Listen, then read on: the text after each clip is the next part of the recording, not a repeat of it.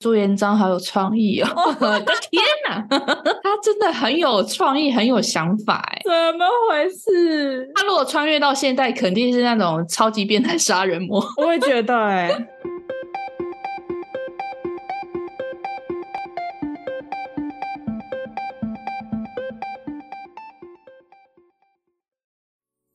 Hello，我是嘎嘎，还有，我是米江，宇宙妞妞爸，我是这局，对对，这 局 我是这集的宇宙播报员米江，是玩了什么游戏吗？这局 这局。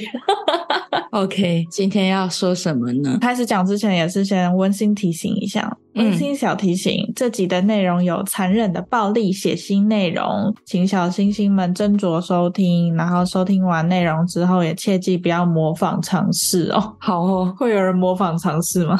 好可怕！应该还是会有这种疯子吧？啊，个个都很残忍哎。我们今天要讲满清十大酷刑。哪时代？讲之前，先问嘎嘎，你是怎么知道“满清十大酷刑”这个词？看电视， 电影就会有演啊。电视剧里面很常在讲这个。我也忘记我看什么剧了，但是我记得应该都是从电影、电视上看来的。哦，像有一部电影就叫做《满清十大酷刑》，呃，有吗？我好像没看过。但是它里面好像不是很正经的在讲满清十大酷刑，它其实那部电影是清末的四大奇案其中一案改编而成的电影。所以他是在讲案件，但实际不是在对介绍满清十大满酷清十刑大酷刑，但是里面可能有涵盖一些满清十大酷刑的酷刑。哦。好，那我们来说满清十大酷刑。满清十大酷刑其实不止十项，嗯而且也不全是清朝发明的，但是在清初时期使用最频繁，因为清初时期他们刚统治嘛，所以他们可能需要震慑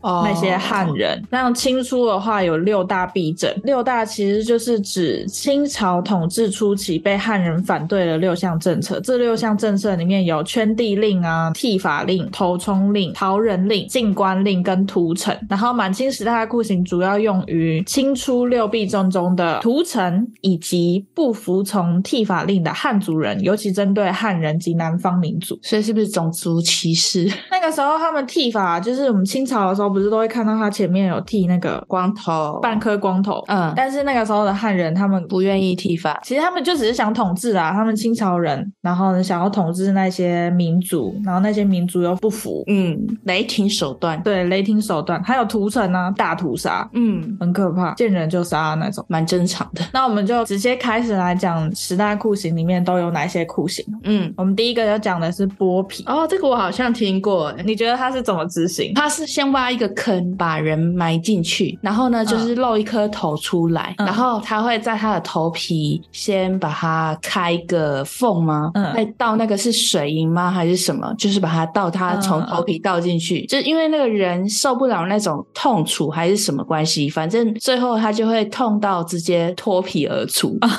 我的印象是经常这样，对对对对，就是把自己的皮留在土里面，然后人就会从那个土里面跑出来。我哦查到的剥皮方法有三种，但是你说的这个方法，它还只是传说中的一种，还是可信度最低的。 那所以就是大家乱传的喽，因为他这样讲是真的很恶心、很可怕，所以蛮印象深刻的。它另外两种，一种是从脊椎下刀，然后从背部把皮肤，然后分成两半，再慢慢用刀把皮肤跟肌肉划开，慢慢的把皮跟肉分开，这样子嘛。很像画皮里面的那个画面我没看过画皮、欸，哦，真的哦、画皮他们在换身体的时候，他就是从背部，然后这样开一个缝，然后手就这样伸进去，然后穿他的皮。好，这样子被剥皮的人，要等到一天多才会断气，而且最难的是胖子，因为很多皮肤跟肌肉脂肪之间 有一堆油不好分开。所以还会等到一天才会断气哦，超级折磨人的欸、因为我觉得剥皮的话，好像不太会动到大动脉，它只是皮层而已啊。哪有像我平常被我家猫就是指甲不小心刮到就一直流血耶、但是它不会大量出血，对吧？好吧，我们两个也不是医学科的，反正就觉得好恶哦、就算是血过多，应该也不会马上死。就是听到你讲剥皮啊，我就想到那种有一些电影不是会演说，就是把人家的脸部的皮割下来，嗯嗯然后再把他的皮带到另外一个人的身上，是看不出来那个人是人皮附在脸上吗？怎么会看不出来？我觉得那个很 假哎、你就算把人家的脸皮敷在脸上，你的脸还是你的形状啊。如果那个皮很薄的话，而且会皱皱的、啊，所以根本是在骗人人的皮肤很有弹性的，所以你在拉扯的时候，它一定会松掉。 哦。所以那些演戏都好假哦，武侠小说也乱写。对啊，好，OK，剥皮还有另外一种方法是明朝末期的时候有一个宦官叫魏忠贤，听过吧？没听过，我历史不是很好。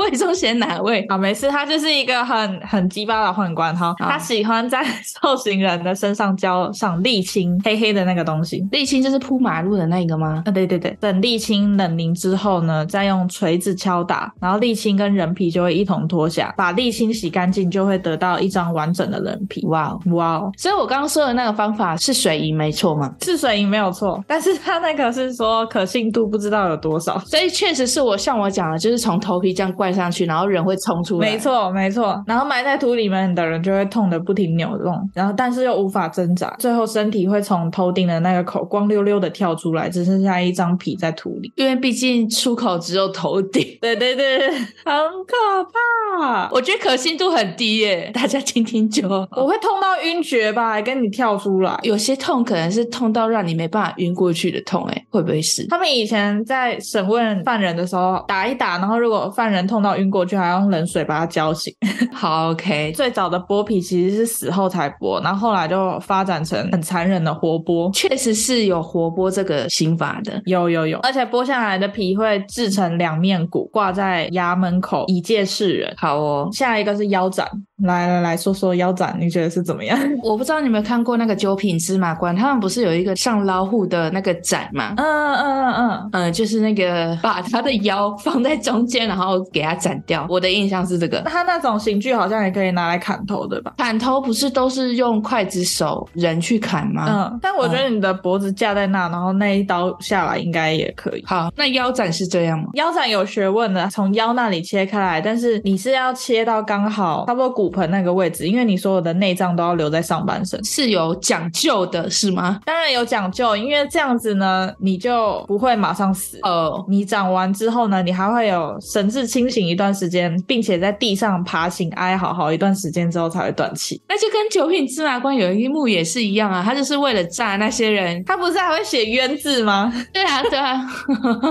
哦，所以是有根据的，笑死我。啊对工具确实是那个哈、对，是那个，而且包青天很爱用。包青天不是好官吗？所以也会用这种刑法就对了。对啊，会啊，都有了，为什么不用？但是如果都是用在坏人身上，我是觉得还好，哦，好毕，竟那个时期嘛。再来下一个是车裂，嗯，车裂哪个裂？列队的列吗？裂掉的裂，哦，是不是有点五马分尸的感觉？就是把人就是五马分尸，五个车吗？要用五台车吗？五匹快马，哦，五匹快马，好，因为车其实在以前就是驹嘛，就是哦驹哦马哦，的意思对啦对啦，嗯，很简单嘛，就是把受刑人的头跟四肢套上绳子，再有五匹快马，然后拉向五个方向疾奔，把人撕成五块。哦，，通常最先掉的是头，然后再来是双臂，最后剩下双腿。然后你双腿会被拉掉一只，然后另一只就会连着躯干对啦，啊，所以为什么头最容易断啊呢、最脆弱吧。 但是他说其实不一定哎、因为其实人的手腕还有脚腕也很脆弱，有时候说不定是手掌断了，然后但是肢还在留身上。我觉得其实是要看哪一只马跑比较快，哦，哎，这种时候还可以玩一下赌马就对了。哪一个马跑得最快，然后就是先断，不是吗？可以耶！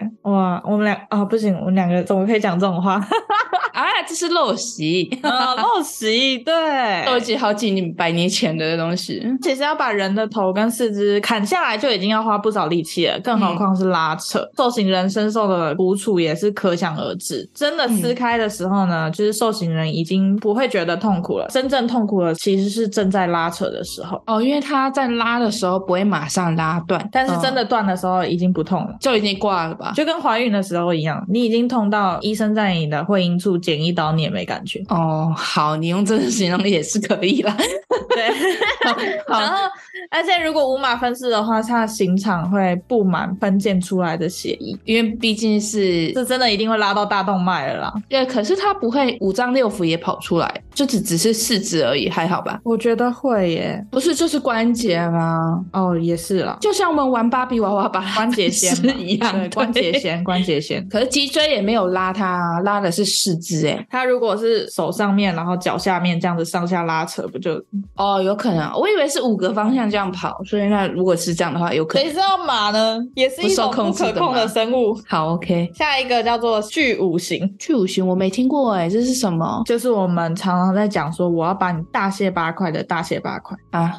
所以它是真的会切八块，还是切五块？切八块。但我不知道为什么叫巨五行，可能是五官。说通常是把人杀死之后再砍头，然后砍脚、割手、挖眼、割耳朵，然后再把躯干剁成三大块，即是大卸八块。哦，刚刚有提一些问题，然后他有提到一个东西叫做人质，人质其实就是巨无形衍生出来的。啊，所以它也算刑求吗？满清十大酷刑里面的范围，还是完全是那些人的私刑啊呢、这个是巨无形一个蛮著名的案例。汉高祖死后呢，吕后把他的宠妾抓来，剁去手脚，割掉鼻子、舌头、耳朵，挖出眼睛，然后丢在猪圈里面豢养，就取名为人质。慈禧也有这样做嘛，对不对？ 对对对，他也有这样做。哎呦，老巫婆，有，而且他们大卸八块其实是死刑，但是他们做人质 人是会活着的，对，是活着的，除了砍头以外，其他都干。但是他还活着，为什么做到对这样的情况他还可以活着？古代的医术有这么强吗？不会那个叫什么失血过多，对又要对对讲失血过多。失血过多就算 了，还会细菌感染啊，破伤风啊，都不会耶、他好们以强、哦！前不是还有那个用铁烙焊皮肤的吗？我就在想说，他们以前会不会也有那种知识，就是知道说，哎、你伤口一切开来，用铁烙这样焊下去，它就马上止血，一般做成人质，他们可以活多久？七天左右。啊，我我以为他可以活很久耶，所以他只能活七天哦。你以为可以更久啊？对对对，但我觉得七天已经好久了，因为你是在那种情况下，然后活七天，我就觉得很想死。那种情况应该也不能吃东西了吧？ 也吃不下了吧？都痛成这样，你还有心情吃吗所以人不吃东西的话，七天就会死亡，差不多了。 ？OK，再来下一个，应该比较常听到叫凌迟，哦，凌迟我知道，千刀万剐。，他们会用那个渔网把身体套住，一刀一刀的割那个凸起来的肉 嗯， 好恶心哦！是这样吗？ 我看到的没有这样子，但是我也有听过这样子的。我的天， 那我到底从哪里听来的？你到底都从哪里听来这些奇奇怪怪的东西啊？ 电视电视教坏小朋友。哦哇靠！好了，我来讲一下这个凌迟。最早是把人杀死之后呢，再剁成肉酱，又称为海，海就是肉酱的意思。呃，海这个字看起来有点像盐巴的盐，但它念海。哦后来呢，发展的更加精细，就是目的是为了让犯人受最大的痛苦，所以就是活着的时候施行。把人剁成肉酱，没有没有没有，活着的时候施行，然后就变成是要一刀一刀的割，一刀一刀的割。有但是呢，他们更狠的是，他们还会要求送行人一定要受到多少刀以后才能死。就是一千刀啊。对对对，其实这个对那个施行者也很大的要求，因为你不能把人弄死了。对，后来甚至发展成有点死刑的艺术。受死刑最有名的就是明朝作恶多端的太监刘瑾，据说是未割满三天，刀数也只有三千三百五十七刀就死去。但是他们那个时候是。判刑是要求说，这个刘瑾必须要割满三天，并且割满三千六百刀，那他如果先死了会怎么样？刽子手也要受惩罚。有够虽小的，真的有够在想说那么早死干 嘛？而且这个刘瑾啊，在第一天被割完的时候还喝了一点粥，然后第二天再继续受死，好好、哦还有粥喝呢。还喝得下去呢。因为他前面肯定是一点一点割嘛，那可能是一些小小肉肉而已嗯啊，所以后来那个刽子手也跟他一起死了。我不知道筷子的手有没有死，但是他要受惩罚就对了。所以他割的那个刀数是看当下他们怎么判，不是一对千，刀看。当下怎么判。哦，我一直以为是只要割一千刀。凌迟是明清的正式刑罚之一。明朝以前，这种刑罚通常是用来处罚那些十恶不赦的犯罪，就比如说谋反、大逆等等。我怎么觉得你刚刚讲的那些都是适用于谋反大罪的人？对，就是都很狠，对吧？对啊，到了清朝乾隆时期呢，就是如果打骂父母、公婆，然后儿子杀父亲啊、妻子杀丈夫啊，这种触犯了伦理道德的重罪，也是要处以凌迟哦。到了清朝之后，就是他的刀数大不如前，大致只有二十四刀、三十六刀、七十二刀和一百二十几刀，就是没有到几千刀。他们是幡然醒悟，说刽子手也很可怜，要不然怎么突然放宽那么呃多？不知道， 还是说清朝的刽子手没有明朝的厉害， 我也不知道啊。还可以几千刀，很强哎、欸。那我们下一个喽，嗯，下一个义手啊，就是斩首吧。不是是绞刑，好，我们常看到的是用绳子这样子吊着死掉。嗯，但是就叫酷刑呢、怎么可能就只是吊死这么简单呢？他说是用弓箭的弓弦，然后呢套在受刑人的脖子上。弓弦朝前，然后后面的行刑人再开始旋转那张弓，然后呢，弓越紧，那个受刑人的气就越少，因为他的弦就一直缠在这里，越来越紧啊就一直在那边转，对，越来越紧，然后最终就会断气。这种刑罚呢，适用于那些功臣，就是那些功臣如果犯罪处死的话，就会用这个，因为他们是功臣，不能斩首，所以要留全尸。 哦，对了，前面的好像都没有全尸，诶，都是死无对死无全尸。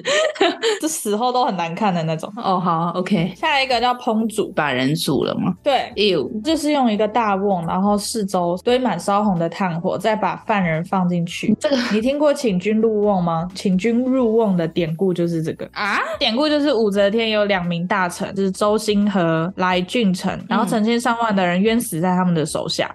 有一次呢，那个周兴就被人密告要谋反，武则天就派来俊臣去审理这个案件，并定下期限审出结果。然后来俊臣和周兴平时关系不错，他就觉得感到很棘手，因为他们关系不错嘛，就像我们是好姐妹。然后结果我突然说命令要把你干掉什么的，嗯，他苦思冥想，生出了一计。就有一天，来俊臣就故意请周兴来家里饮酒聊天，来俊臣就装出满脸愁容，然后对周兴说：“哎，审问犯人老是没有结果，请教老兄，不知有什么新绝招？”然后周兴呢，这个人一向对刑具很有研究，他便很得意地说：“啊，我才发明了一种新方法，不怕犯人不招，用一个大瓮啊，四周堆满烧红的炭火，再把犯人放进去，再凝固不化的人也受不了这个滋味。”哦，来俊臣听了，便吩咐手下抬来一个大瓮，然后照着刚才周兴所说的那个方法，用炭火把大瓮烧得通红。然后来俊臣就突然站起，脸一沉，对钟兴说：“有人告你谋反。”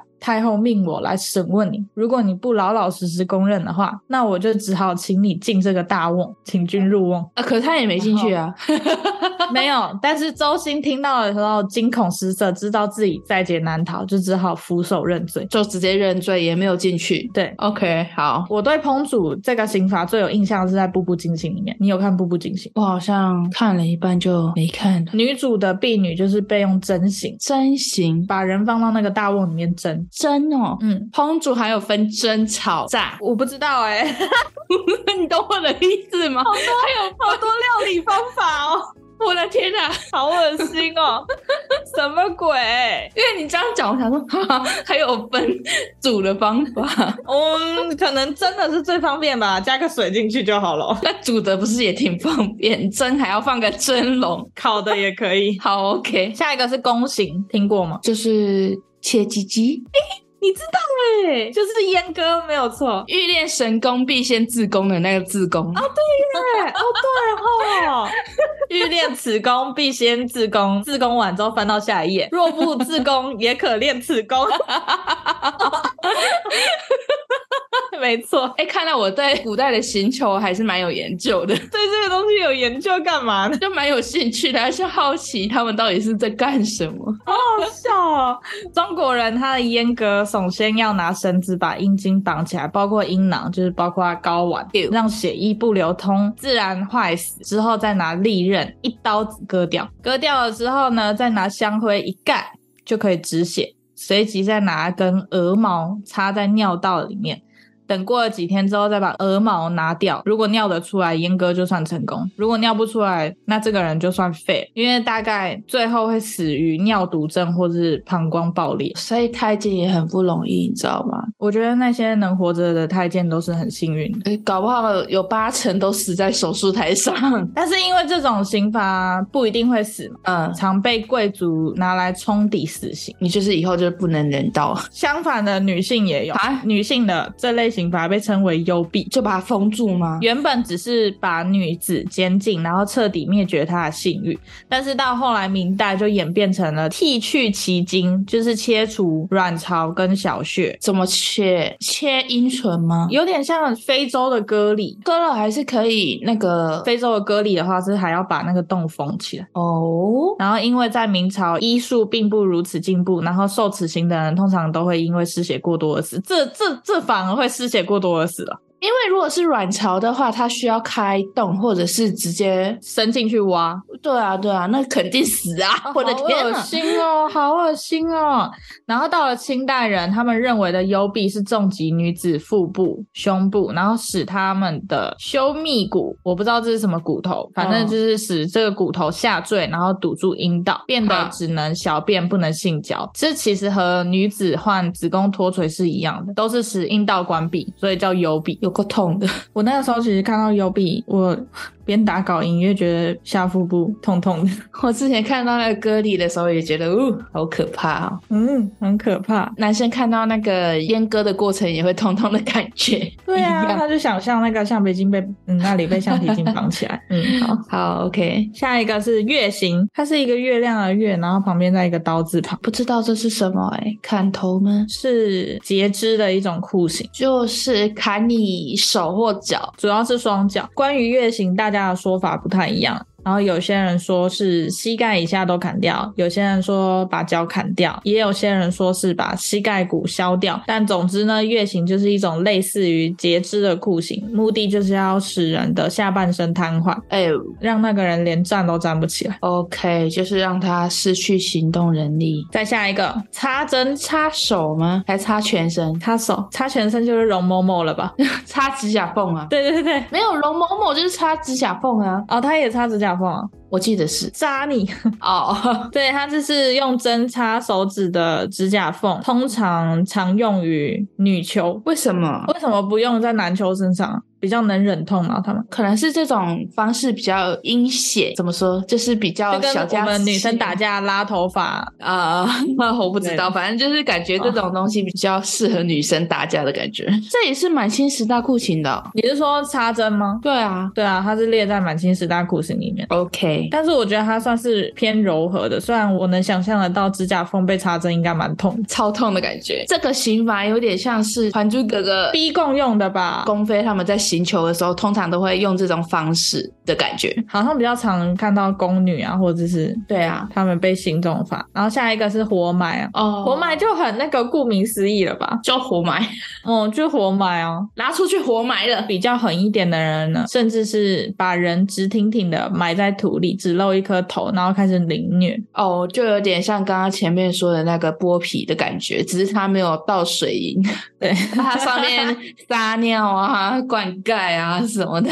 下一个就不让你猜，下一个是正毒，它其实就是毒，很明显的就是一种正毒，算是酷刑当中比较人道的方式。就是那个啊，针灸啊，针灸不是哦，针灸对针灸，针灸。你说针灸，我以为是打针灸欸诶，就是给你选啊，你要白绫还是针灸？是针灸还是针灸？针灸，针灸针哦灸念针、好那就哦嗯是看你是要选针灸还是白绫两种死法。白绫其实就是一手，可是，就是古装剧不都这样演吗？就是让你选一种死法，就通常会有这两种。呃，只能二选一哦，对啊没有活着的那一个选项。要是你的话，你选哪一个？白绫还是针灸？九吧。白灵上吊的话很痛苦哎、但是说不定那个毒饮下去之后，你也会有剧痛啊。就像我们之前讲的，那个上吊是天不收地也不收，死掉之后没有依归的感觉。踩不到地，碰不到天。但是我比较好奇，这个酒是我们现代的什么东西啊？正其实是一种传说中的毒鸟，形象是黑身赤目，身披紫黑色的羽毛，以蛇为食。有这个鸟巴布亚岛的一种叫做灵菊翁的鸟，它的羽毛有剧毒，放到酒里面可以置人于死地。所以是真的会死。但是他说是传说中的一种毒鸟，你说的那个岛啊，那是中国他们怎么拿到这个酒的毒呢？所以才叫传说中嘛。所以搞不好其实就随便一种毒药也叫正酒。后人就是把毒药雅称为正，称为正比较文雅。现实中的邻居翁也是有的，但这个毒其实并不是这种鸟它们自身带来的，是它们食用的那些东西有毒。毒蛇，他们吃毒蛇，对对对，毒蛇或者是那些毒蛙啊，然后它们吃了之后，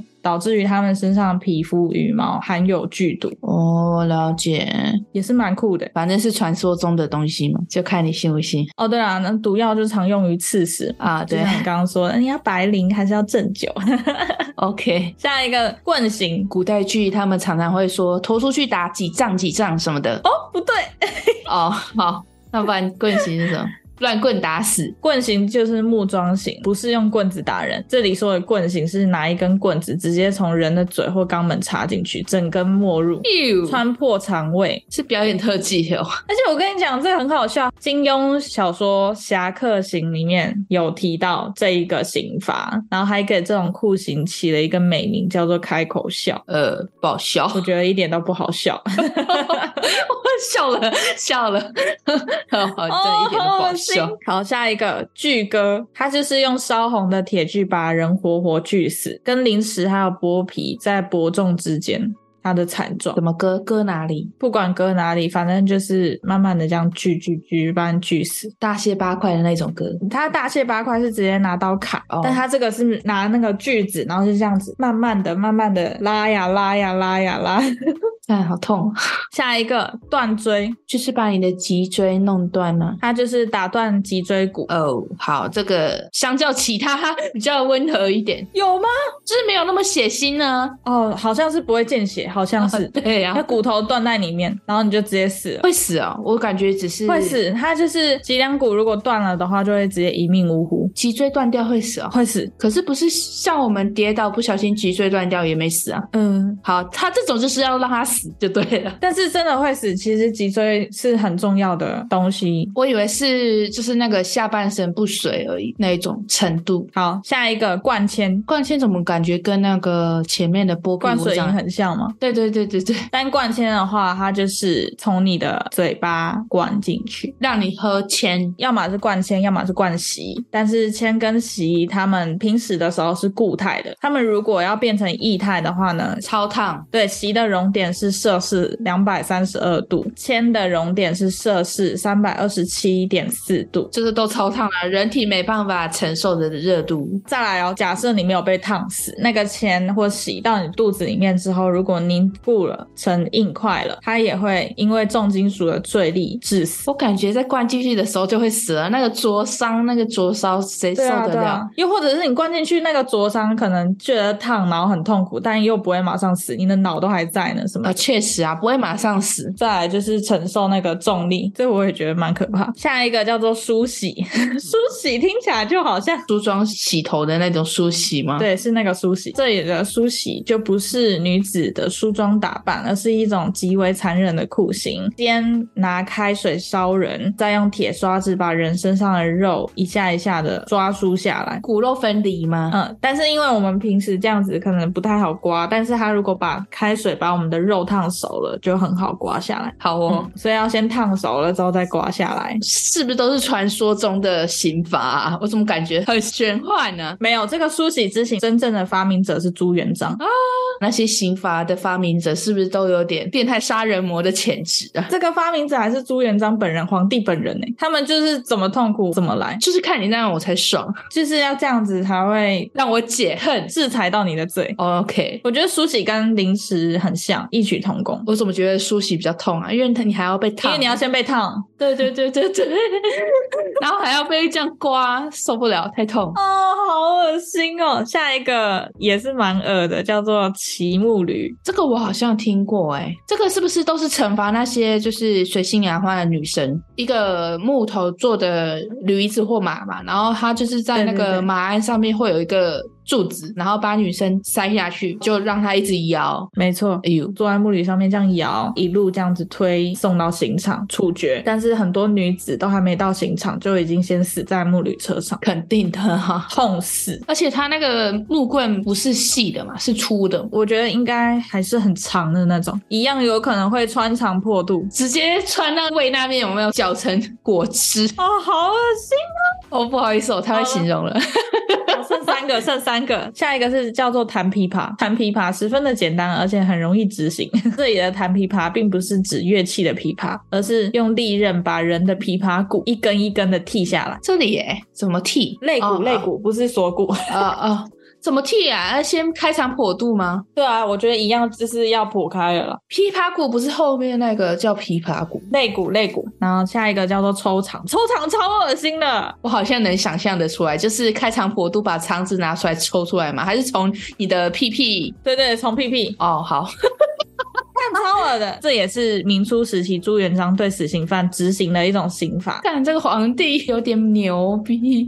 对，他好厉害。 哎、我发现明面上看到的就有两项是他发明的，不知道嗯他还发明了多少。好，具体做法就是呢，用一个横木杆，中间绑一根绳子，高挂在木架上。嗯木杆的一端有铁钩，另一端呢就垂着石块，就像一个巨大的秤。嗯，然后呢，将一端的铁弓放下来，塞入犯人的肛门里面，把大肠头拉出来。怎么啦？它是塞进去，然后呢就勾到那个大肠，然后就这样勾着，然后呢另一端就有石块嘛，就把石块放下，它就咻，然后呢肠子就被拉出去。通常是犯人惨叫几声之后就会气绝身亡。朱元璋好有创意 哦！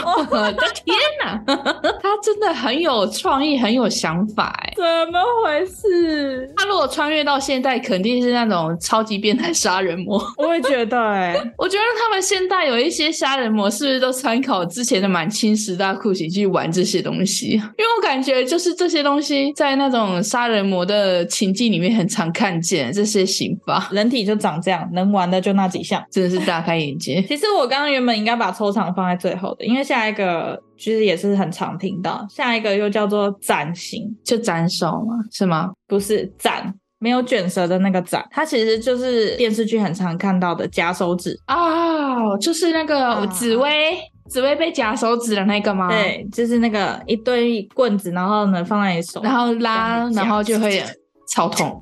对，对，那个也好痛、哦。我自己这样子，有时候自己这样小失力，十对啊指紧扣，然后小失力就有点痛。好，这个就感觉也是那种公妃他们常用的手段。对对对，它上面有写，他说此刑通常也是对女犯逼供嗯嗯，所使用的。好，还有吗？结束了。嗯，所以没有斩首。斩首那个算是酷刑吗？那个啪一下就没了呢？他们的酷刑是指那种有折磨的成分在才叫酷刑。对，有残忍的那种折磨，好，我一直以为斩首也是十大酷刑里面的欸可能就是让你死的很痛快啊，那不算酷刑吧？最轻松的死法，里面居然是。对啊，我其实我还有一点好奇耶，古代他们在报官的时候不是需要躺那个真床吗？嗯我，比较好奇是什么情况下才需要躺那个真床。其实他们叫滚钉板，我不知道那是什么，因为我常常看一些电视剧都有演到，就说他们要报官啊，有冤屈啊，都需要去躺那个钉板，先滚五十遍，然后才能报官。你要越级报官的话，就需要滚钉板，或者是你有冤情，然后管辖的县官不受理嘛，然后你就要去拦更大的官，你就要先哦滚钉板了之后，才能跟他告状。还有看一些电视剧，我忘记什么电视剧，反正也有演到说，如果你要去直接上达天听的话，你就去敲那个敲那个鼓鼓，嗯，然后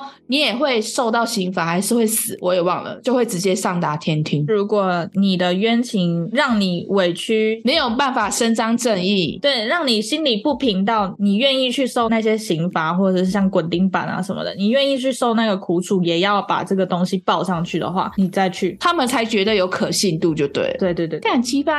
哎、我真的有冤屈，然后还要受这些刑罚，才能上达天庭，才能有办法受理。这应该用什么词来说？很大意的那种感觉吧。我觉得是很委屈。 我知道啊，肯定很委屈，但是你看他们都已经封建社会，然后都用这种确实形式能说你必须要这样做，你你才能诉说你的委屈。那还真的愿意去这样做的人，我觉得他真的是很大意，就是他真的想要把这个冤屈，然后把或者是把一群人的冤屈报上去。哦，确实是能理解啦，因为那个时代就是官官相护嘛，也不要说那个时代，对对对现在的时代也是一样啊。可是我觉得现在有一点比较好，就是有网络，就 像有一些委屈你去报警那些都没有用，因为有些人就是会用钱、会用势去压人嘛。但是网友的力量很厉害。对你现在就是直接去网络上，然后把事情经过全部打出来，我告诉你，那些人马上出来道歉。嗯， 没错活该，我给 你拍拍手什么鬼？你很嗨？没有，我觉得那些人本来就是罪有应得，就该死啊！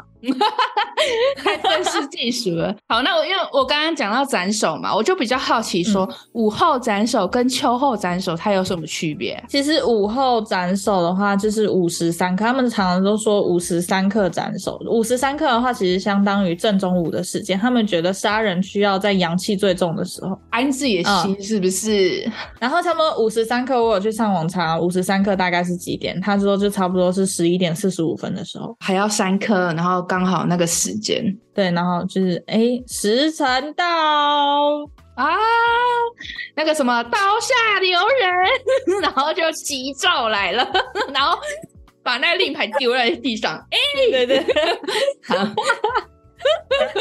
好好 好。